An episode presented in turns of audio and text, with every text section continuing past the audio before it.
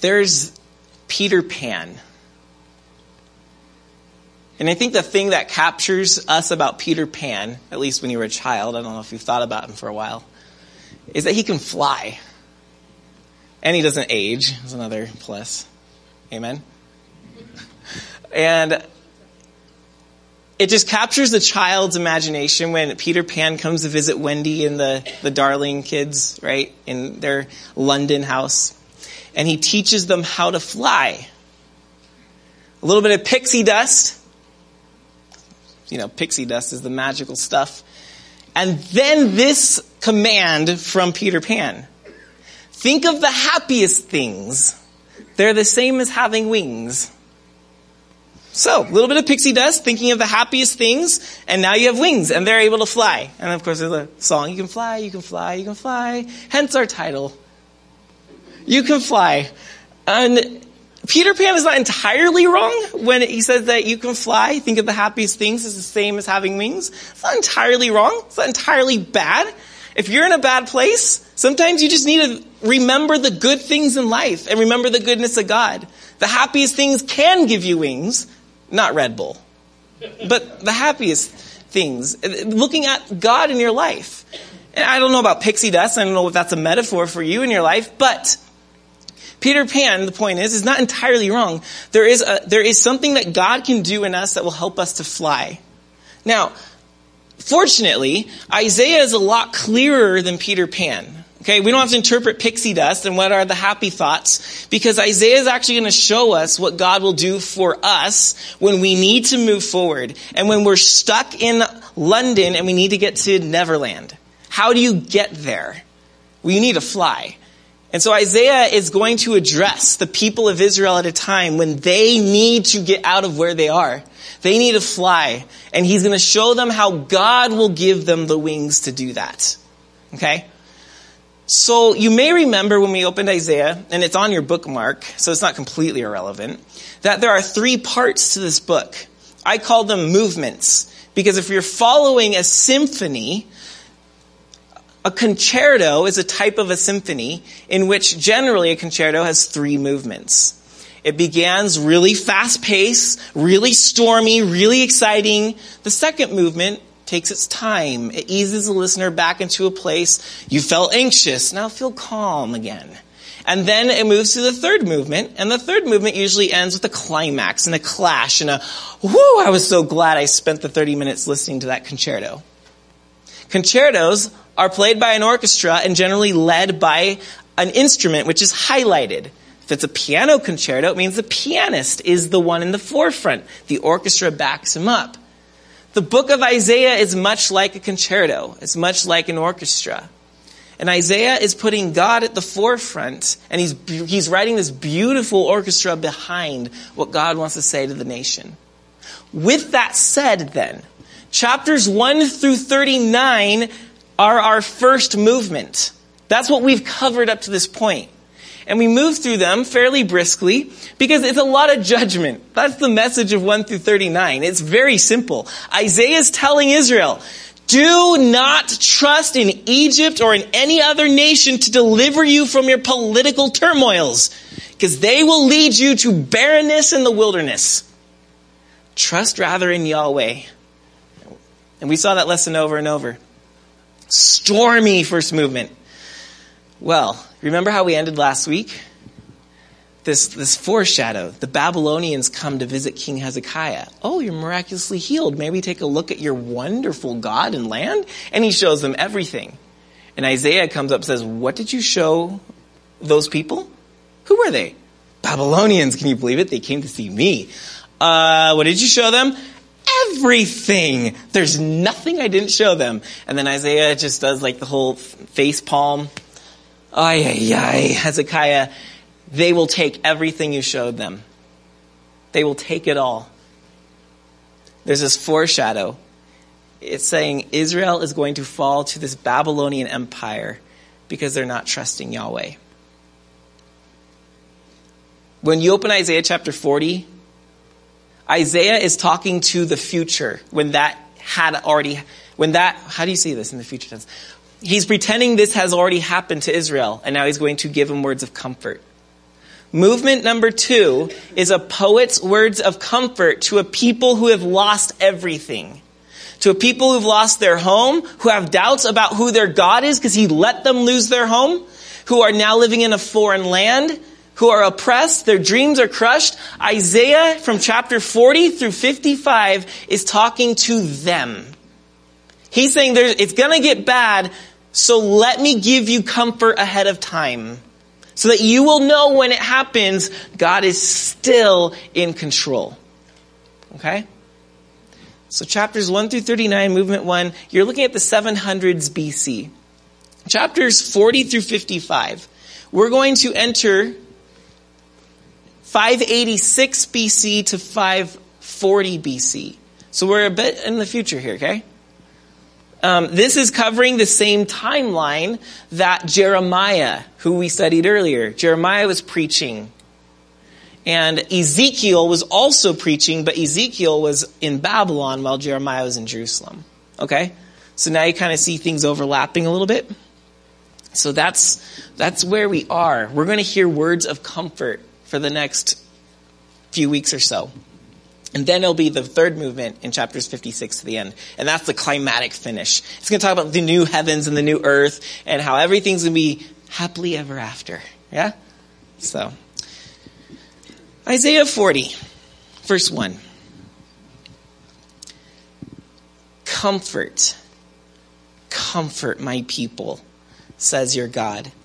Speak tenderly to Jerusalem and cry to her that her warfare is ended, that her iniquity is pardoned, that she has received from Yahweh's hand double for all her sins. Okay.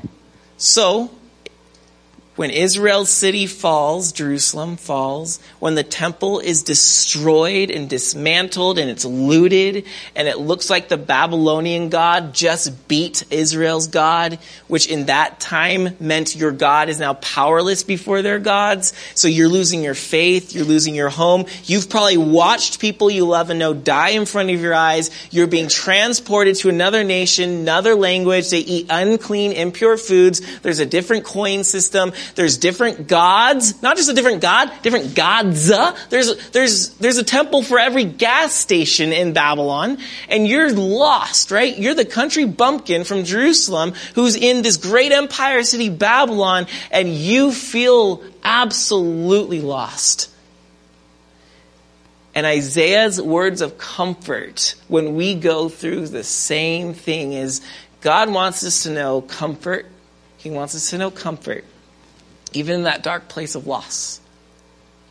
Comfort my people. Now, speak tenderly to Jerusalem. Isaiah has not been very tender up to this point, has he? Our first movement, chapters one through thirty-nine, is all just, you are not trusting God, and you better get your act together, and don't lean on Egypt. It's a broken reed. It's going to go right through your hand. And then he's railing on all the nations, how they're going to fall. And there's that apocalyptic section, chapters twenty-four to twenty-seven, where it's like, the woe to the earth. It's going to shake, and the inhabitants are going to moan like they're in labor. And it's been nothing tender. But all of a sudden, we turn the page to chapter forty, and it's comfort, and it speak tenderly. God will at times act like a father who needs to chastise his people and shake them to get their attention. But once he gets our attention and you're like, ah, what is going on? He's like, perfect. Then he will enter like a mother and he will bring us into his arms and he will comfort us and he'll speak tenderly to us.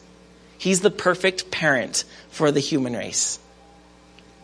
And I hope we've experienced both sides of God.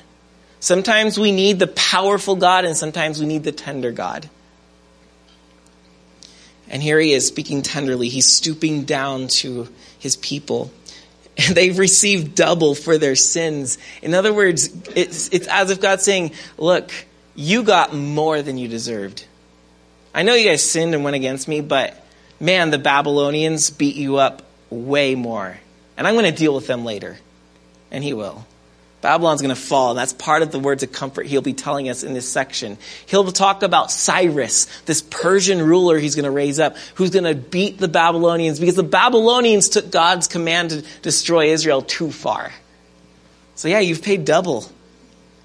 Yeah, it, you've way paid your debt. It's time to pardon. It's time to speak tenderly.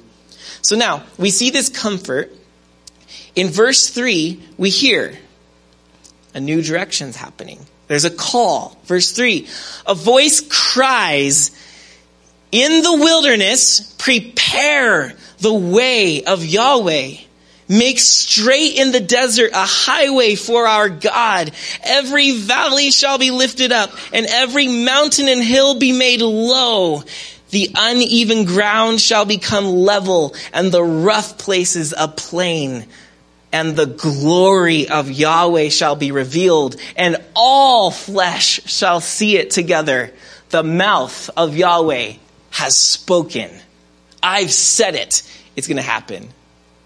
In that wilderness, there is going to be a path, and the rough places will be made smooth, and I'm going to level it up. There's not going to be valleys and mountains. It's going to be a level pathway, and I am going to bring you back from Babylon on this pathway back to your home. This is restoration. This is the comfort. This is me rescuing you.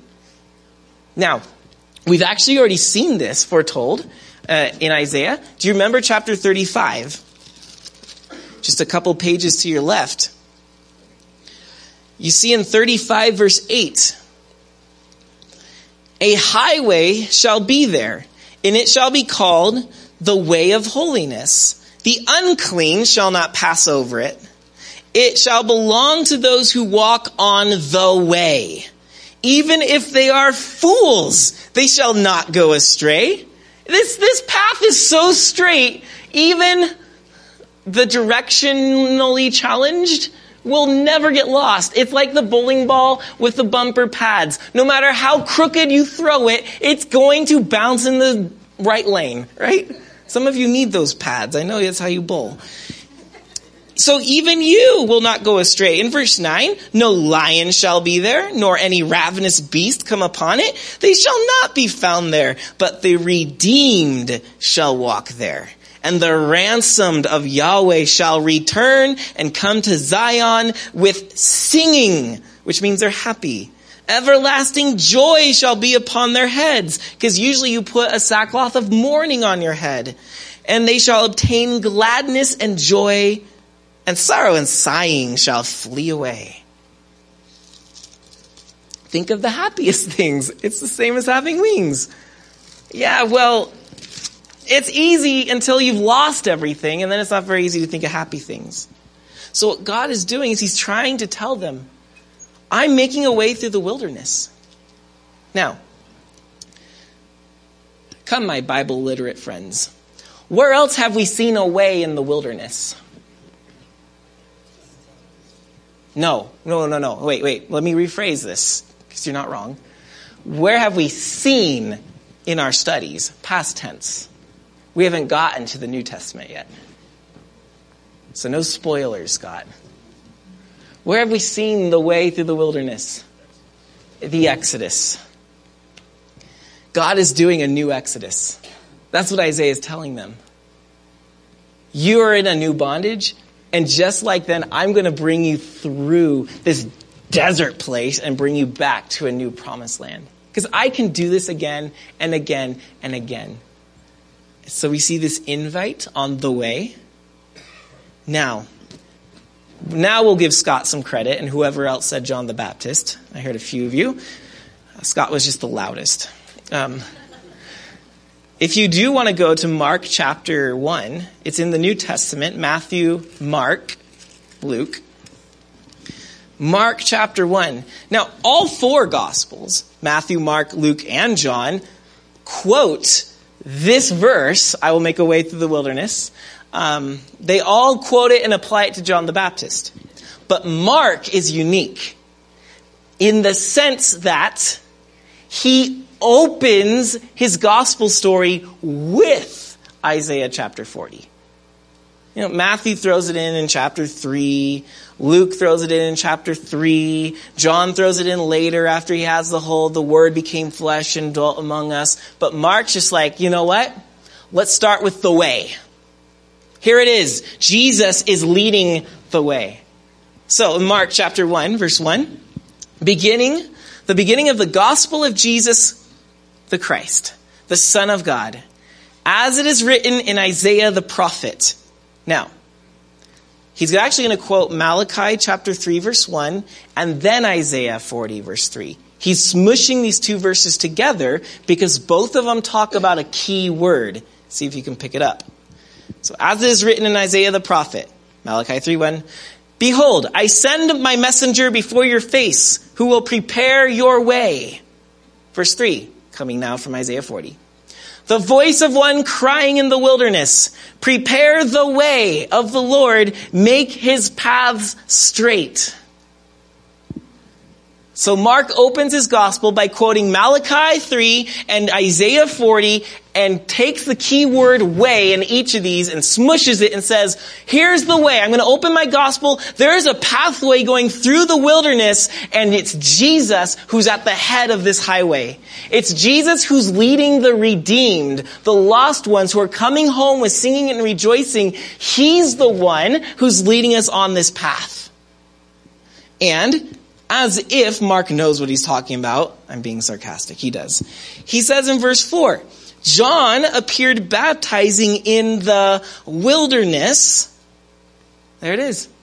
This is exactly what Mark wants us to do, is see Isaiah forty as foretelling the coming of Jesus, that he, because of John the Baptist preparing the way, Jesus will then be able to lead his people on the way. So friends, if you're a follower of Jesus, you're actually walking on this path that's going through the wilderness, the wilderness of this world.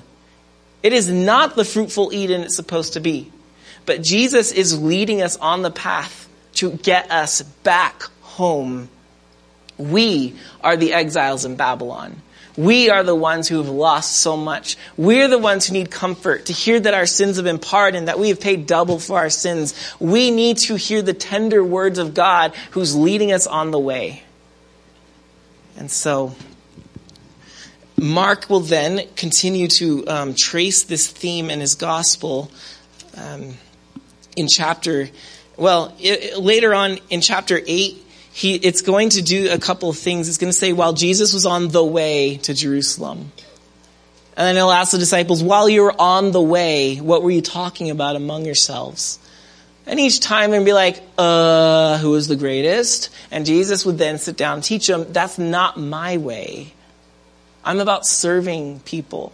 I'm about the last becoming first and the first becoming last. Why are you guys arguing and jostling for position?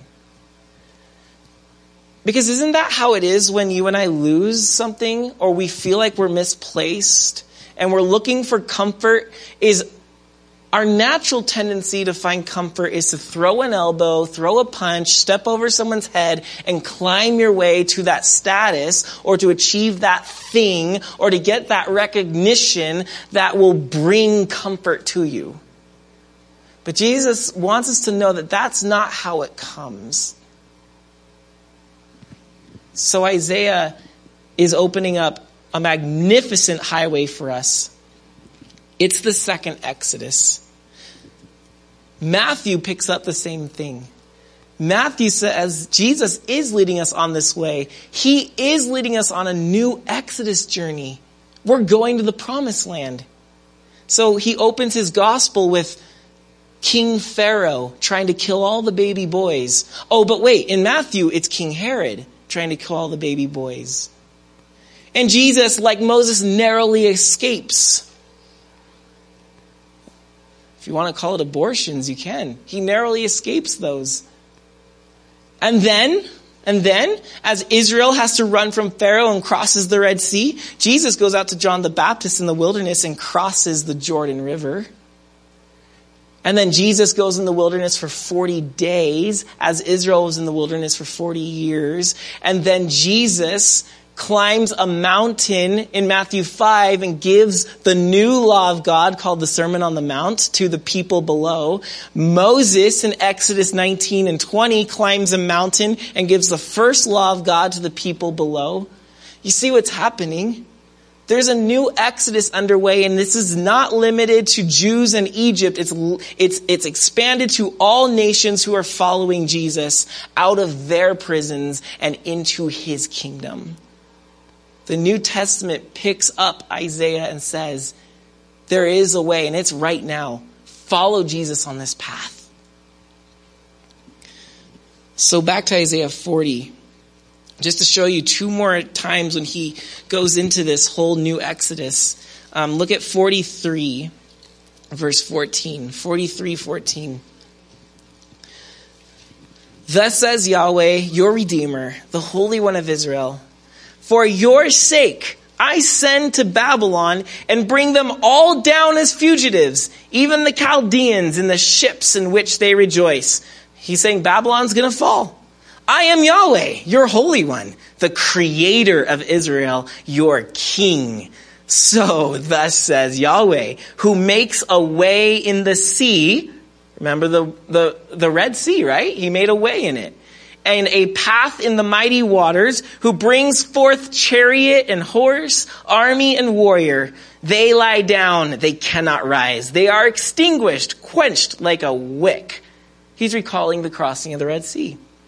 Remember not the former things, nor consider the things of old. Behold, I am doing a new thing. Now it springs forth. Do you not perceive it?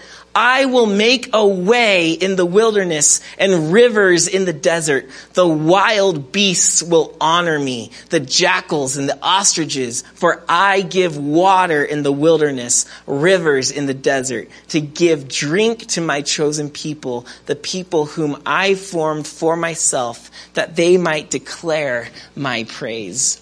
There it is. There's a new Exodus happening. And we get to be the ones walking on this path. Then finally, there's one more time it's um, alluding to this, and it's in forty-eight, chapter uh, chapter forty-eight, verse twenty. forty-eight twenty. There, there's a few other allusions, but these are the clearest ones. forty-eight twenty says, "Go out from Babylon, flee from Chaldea. Declare this with a shout of joy. Proclaim it. Send it out to the end of the earth and say, Yahweh has redeemed his servant Jacob. They shall not thirst when he led them through the deserts. He made water flow for them from the rock. He split the rock and the water gushed out. Remember how I helped your people from Egypt? I'm going to help them now to leave Babylon. And what does the New Testament ask us to do? It's to leave the world. Because Jesus has taken up some of these passages, we know that this is not just about Israel returning to the land. It's also about you and I returning to our God. Because we are all as exiles and lost. So this is so much about us as much as it is about historical Israel. So that's the good news. But if you're like me, there's always bad news lurking somewhere, isn't there? Okay, great, God. Where's, what's the catch? What is, what, what, there's always something, you just can't quite trust it. It's, it's too good to be true. Well, I'm going to, we're going to skip forward to chapter forty, verse twenty-seven. We're going to see Israel's complaint, their worry, and then we'll go back through the chapter to see how Yahweh addresses their worry, okay? So, here's this highway, you're going to come back home, it's going to be great. And then they're like, uh, verse twenty-seven. So Isaiah says, why do you say, O Jacob, and speak, O Israel? My way is hidden from Yahweh, and my right is disregarded by God. Now, fortunately, uh, or unfortunately, I don't find this translation very helpful. I'm like, what does that even mean? Uh, what it means is, my way is hidden from Yahweh is, why has he not seen our troubles? What I'm going through is somehow hidden from his sight. That's what it's communicating. He hasn't seen me properly. So that's what Israel's complains, but he hasn't seen our troubles. He's just let us, he's led us like a lamb to the slaughter. Some God he is. And then my right is disregarded by my God. In other words, he hasn't given us any rights. He's just abandoned us. That's Israel's complaint. He doesn't see and he doesn't care. I know you've thought that once. So, they're invited to walk on this highway that we now know Jesus is leading. But but humanity's like, yeah, but, but that one time when you didn't help me, or that other time when you let this happen, or that other thing, or the way my family was, or why did you make me born here or there? Everyone's got their excuses. So here's how God answers it and encourages us to follow him on his way, regardless of what we've gone through. So, verse six, Isaiah forty, verse six. Here's how he addresses us. A voice says, cry. And Isaiah, I said, what shall I cry? All flesh is grass, and all its beauty is like the flower of the field. The grass withers, the flower fades when the breath of Yahweh blows on it. Surely the people are grass. The grass withers, the flower fades, but the word of our God will stand forever. Think about their context and think about your own. What does this mean? All flesh is like grass and it withers away. Well, it means whoever that jerk is in your life is grass that's going to wither under the hot sun. That's really good news. It means that Babylon, who took down Israel's kingdom, is like grass. Nothing. They're here today, gone tomorrow. And and we have a lot of grass right now in the woods, right? All the natural grasses, because it's warm and it's summer and the grasses come up. But how long do those little stalks of grass last? I'm not talking about your manicured Orange County lawn. Like, that can last as long as you water it. Natural grass, it comes and goes. Babylon is here and it's going to go. Your enemy or your situation or whatever is produced from humankind, it's not going to last. You know, when your political party loses, boo-hoo. It's not going to last. Get over it. When yours wins, come off your high horse, because it's not going to last. America's not going to last. Whatever you're putting your hope in, if it's not God, it's not going to last. All flesh is as grass, but this is what lasts. Verse eight said, the word of our God will stand forever. Israel, I have made promises to you. Yes, the Babylonians have come and devastated your hopes, but my word will outlast their oppression over you. That's the news there. That's good news for us. Guys, this will outlast anything you're going through or anything someone said about you or put into your life. This is going to outlast it. And this, so this is where you're going to put your hope. Think of the happiest things. Well, fortunately, God's word will have plenty for you to put your mind on, okay? You don't have to conjure this up on your own.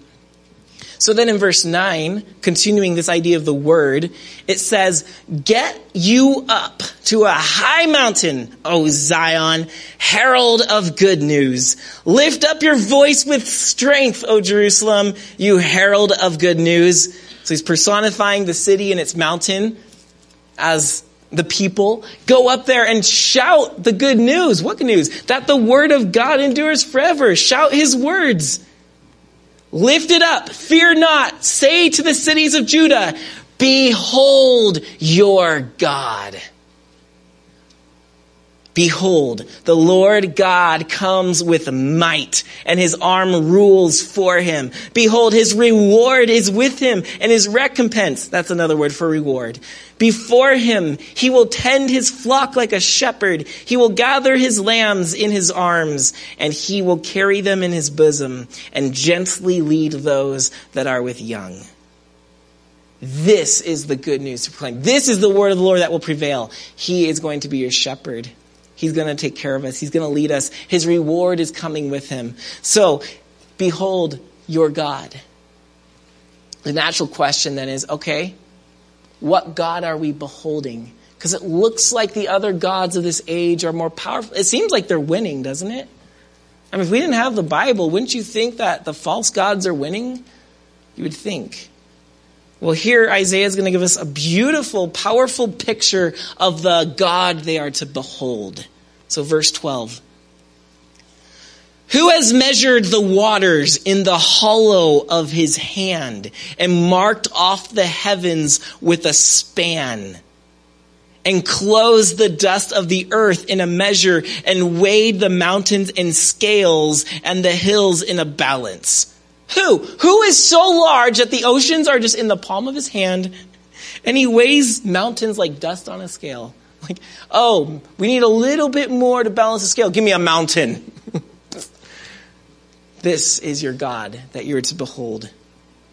thirteen. Who has measured the Spirit of Yahweh? Or what man shows him his counsel?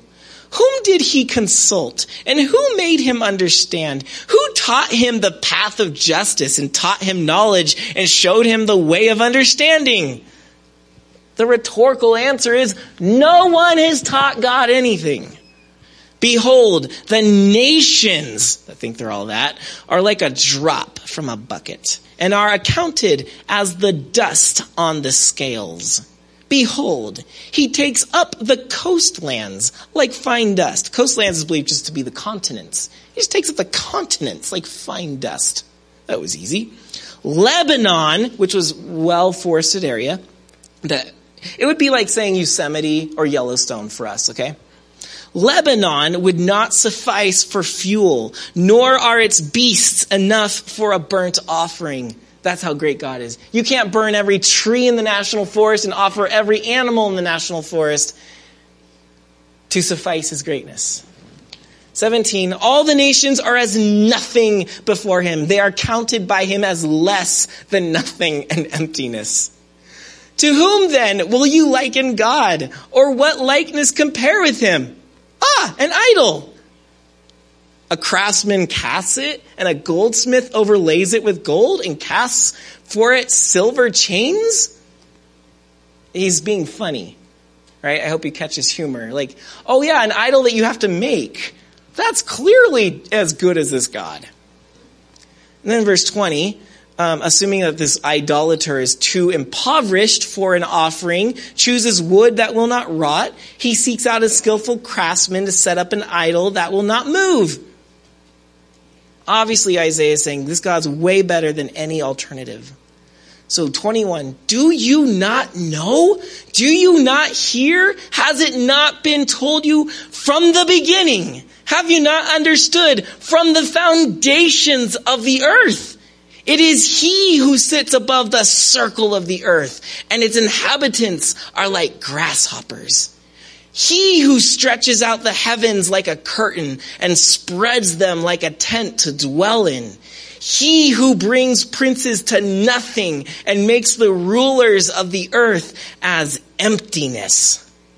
Scarcely they, the rulers of the earth, scarcely they are planted, scarcely sown, scarcely has their stem taken root in the earth when he blows on them and they wither, and the tempest carries them off like stubble. Remember, all flesh is like grass. So, so even the mightiest ruler in Babylon who's conquered everybody, even he's going to perish before his feet get rooted, before he even takes his roots. It's going to be so quick. twenty-five. To whom then will you compare me, that I should be like him, says the Holy One? Lift up your eyes on high and see. Who created these? Who brings out their host by number, calling them by name? Which, by the way, um, have you guys ever looked into like... Uh, Uh, uh, what's the the astronomy? Astronomy, astrology is a bad one, right? Yeah, okay. Astronomy. Anyone like looked at the study of the stars before? And you know what they name all the stars out there? Have you ever seen it? They name it like X R N zero zero one B two. That's the name of that star. Clever. I'm sure God, when it says he calls them by their name, I'm sure he has actual names for these stars. And he's like, X Y Z two two one two B three two zero. That's Priscilla. And then the star like flares up at its name, right? That would be cool. Calling them all by name, by the greatness of his might, and because he is strong in power, not one of the stars is missing. So now here is the worry, right? You've heard the argument. Consider the word of God. Consider the who of God. And now Isaiah's like, why do you say, O Jacob, concerning all this? Why do you speak, O Israel? My way or my trouble is hidden from God, and my right is disregarded by my God. Really? After now, everything you've heard, how do you still say that? So now his conclusion. Have you not known? Have you not heard? Yahweh is the everlasting God, the creator of the ends of the earth. He does not faint or grow weary. His understanding is unsearchable. He gives power to the faint. That's Israel. And if we're in their shoes, and if you're in their shoes now, that's you too, the faint. You're just exhausted by life. He gives power to the faint. And to him who has no might, he increases strength. Even youths shall faint and be weary. Okay, just a little rabbit trail here. I know I'm youngish. I'm getting gray hair. Don't believe it? Look closer. I have, you know, my I'm convinced that kids are what age you. You know, it's not time, it's kids. And so sometimes, like, you tell people you're you're tired, and it doesn't matter how old you are. As long as the person you're talking to is older than you, even by a year, they have this trump card like, oh, you just wait, young man. It gets worse, you know? I just want to point out that the Bible says even the youths faint and grow weary. Okay, it happens. But the point is that the strongest amongst us, it doesn't matter our age or where we're from or our gifts, everyone, flesh is grass. We grow weary and we faint. So even youths shall faint and be weary, and young men shall fall exhausted. But, but. So Isaiah's totally just addressed his whole audience, right? They're all the ones that have fainted. They're weary. They're exhausted. But they who wait for Yahweh shall renew their strength. They shall mount up with wings like eagles. They shall run and not be weary. They shall walk and not faint. Comfort, comfort my people, says your God. Speak tenderly to Jerusalem. In the wilderness, prepare the way of the Lord, and make straight in the desert a highway for our God. All flesh will see the glory of God together. But he hasn't seen our troubles. He hasn't acknowledged our rights. Curse the God you're talking about.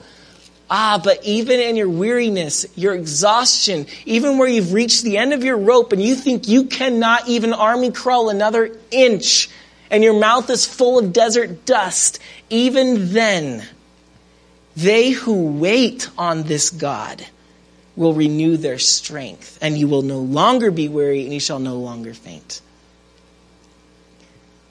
The most powerful imagery here, the wings of eagles. When have you ever seen an eagle that was huffing and puffing with exhaustion and saying, hey, Bill, hold my wing up because I am tired of flying. I'm just, I can't do it. Eagles never tire. You never see an eagle wasted on the wayside. And Isaiah says that God will mount us with wings. They shall mount up with wings like eagles. Now, here's the thing that I don't know if it was fed to me from songs or from im- like artwork or if it's just an assumption.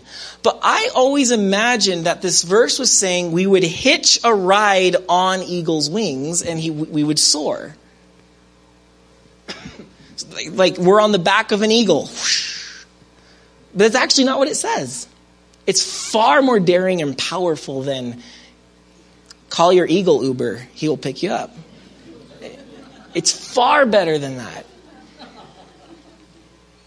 I checked. The New King James agrees with the E S V here, and it says, they shall mount up with wings like eagles. we are the ones who are going to hatch wings. We're going to hatch them. We're not simply going to hitch a ride on eagle's wings. We're going to hatch eagle's wings. And I believe that's why it says that those who wait on Yahweh will get this. Because you and I, when we're down or we're exhausted and faint, we are looking for quick fixes, aren't we? I mean, as soon as two p.m. hits and you're feeling a little drowsy from lunch, you're going straight for the coffee. We're instantly like, why? I need a little pick-me-up. But those who wait, those who stop leaning upon the, the grasses of the world to help them, if we wait for Yahweh to come, He will give us the eagle's strength. Now, when an eagle lays an egg, well, that, let's start there. They lay an egg. They don't. They don't birth a little eaglet. It's like, I'm ready to fly. It's much more like raising children these days. It's there, and you gotta care for it, and it lives with you for too long. Until the eagle, and right, you've seen this, or you've read about this. The eagle has to start kicking the kid out of the nest. Until it learns how to fly, or else it becomes a pancake. Now, that's why we have to wait, is because growth, especially growing wings, takes time. And it's not comfortable. You get the little awkward bumps on your shoulders, and you're like, ooh, it's itchy. And the feathers start poking through. Look, it's no cheap business turning humans into new creatures. Not creatures that can run faster, but creatures that can now sprout wings and fly. That takes time. It takes effort. It takes us willing. It takes our willingness to walk with God through wherever He's taking us. I'm like, but why Babylon? And why this person? And why them? And God's like, because your wings are growing. Those who wait on Yahweh will rise up with those wings. Now, go to Exodus chapter nineteen, if you will. Exodus is the second book of the Bible, so it shouldn't be too hard to get to. Exodus nineteen, speaking of this whole like away in the wilderness and this whole second Exodus idea, Israel had just been delivered from Egypt. They crossed through the Red Sea miraculously. The Egyptians are buried beneath its waters.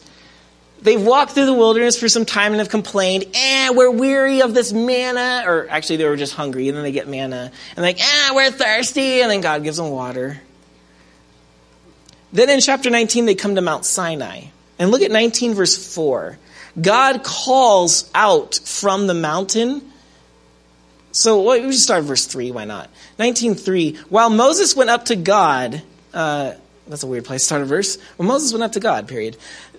Yahweh called to him out of the mountain, saying, thus shall you say to the house of Jacob, and tell the people of Israel, verse four, you yourselves have seen what I did to the Egyptians, and how I bore you on eagle's wings, and brought you to myself. So here in the first Exodus, He bears them on His wings. Then if you go to Deuteronomy chapter thirty-two, Moses is giving his last words, his dying sermon. And in Deuteronomy thirty-two verse ten, he says this about God's people. thirty-two ten. He found Israel, or Jacob, in a desert land and in the howling waste of the wilderness. God encircled him. He cared for him. He kept him as the apple of His eye. Verse eleven. Like an eagle that stirs up its nest, that flutters over its young, spreading out its wings, catching them, bearing them on its pinions. Yahweh alone guided him. No foreign god was with him. He made him to ride on the high places of the land and ate the produce of the field and so forth. There, Moses is saying that Israel was like the little hatchling, the little eaglet. and that they were kicked out of the nest, out of Egypt, and that God swooped down and bore them on his wings, because that's what an eagle will do to teach the young ones how to fly. Is they, they throw them out like, I can't fly yet. And then the eagle comes and catches them on their, on their wings, and they keep doing this until the eagle learns how to fly. And so what we've seen is God carries Israel out of Egypt on his wings, and now we're growing up, and he's delivering us from our new bondage, and he's saying, this time you're going to grow the wings. This time I will bounce you on my wings if I need to until you learn, but you are going to now become new creatures. And that that's the difference. That's what Jesus is doing as he's leading us through the wilderness on his way. This is not just, hey, now you have happy things to think about. It's actually, I am going to transform you into entirely different sorts of creatures. And we're going to call you sons and daughters of God. That's what you're becoming. I know it's not easy. You're a son of Adam. You're a daughter of Eve. But you will become a son of God, a daughter of God. So there's going to be some times when you f- are in free fall. There's going to be some times when you're going to feel like, God doesn't see my rights. Where are my rights? Why don't you see my troubles? It's like, why don't you see that you're growing wings? And then one day you'll use them and you'll get it. Friends, we can fly. That's what Isaiah is trying to tell them is, but, but we don't want to cross this wilderness. It's scary. And God hasn't like really acknowledged my hurts. But he's giving you wings. You have no excuse. Like, we can fly over this wilderness. Go for it, Isaiah is saying. You've seen that his word outlasts everything. You've seen who he is, that he even has the stars numbered. Not even astronomers can do that. He's named, did I say numbered? I mean named. He's named all the stars. Like, this is the God who's growing wings for you so that you will not be grow weary and you will not faint. So you can fly. The difference is we're not simply thinking of the happiest things. It's the same as having wings. Not quite. We're learning to wait on the King of Kings. That is having wings. Learning to wait on the King of Kings is your wings. Waiting on him. Patiently letting the wings grow, unfurl, get their feathers, try them out so that like you actually have muscles to flap. Waiting. It's hard. We're microwave Americans. It's hard. But those who wait on Yahweh shall renew their strength, shall mount up with wings like eagles. They shall run and not be weary. They shall walk and not faint. Father, we pray for that strength to be renewed in us.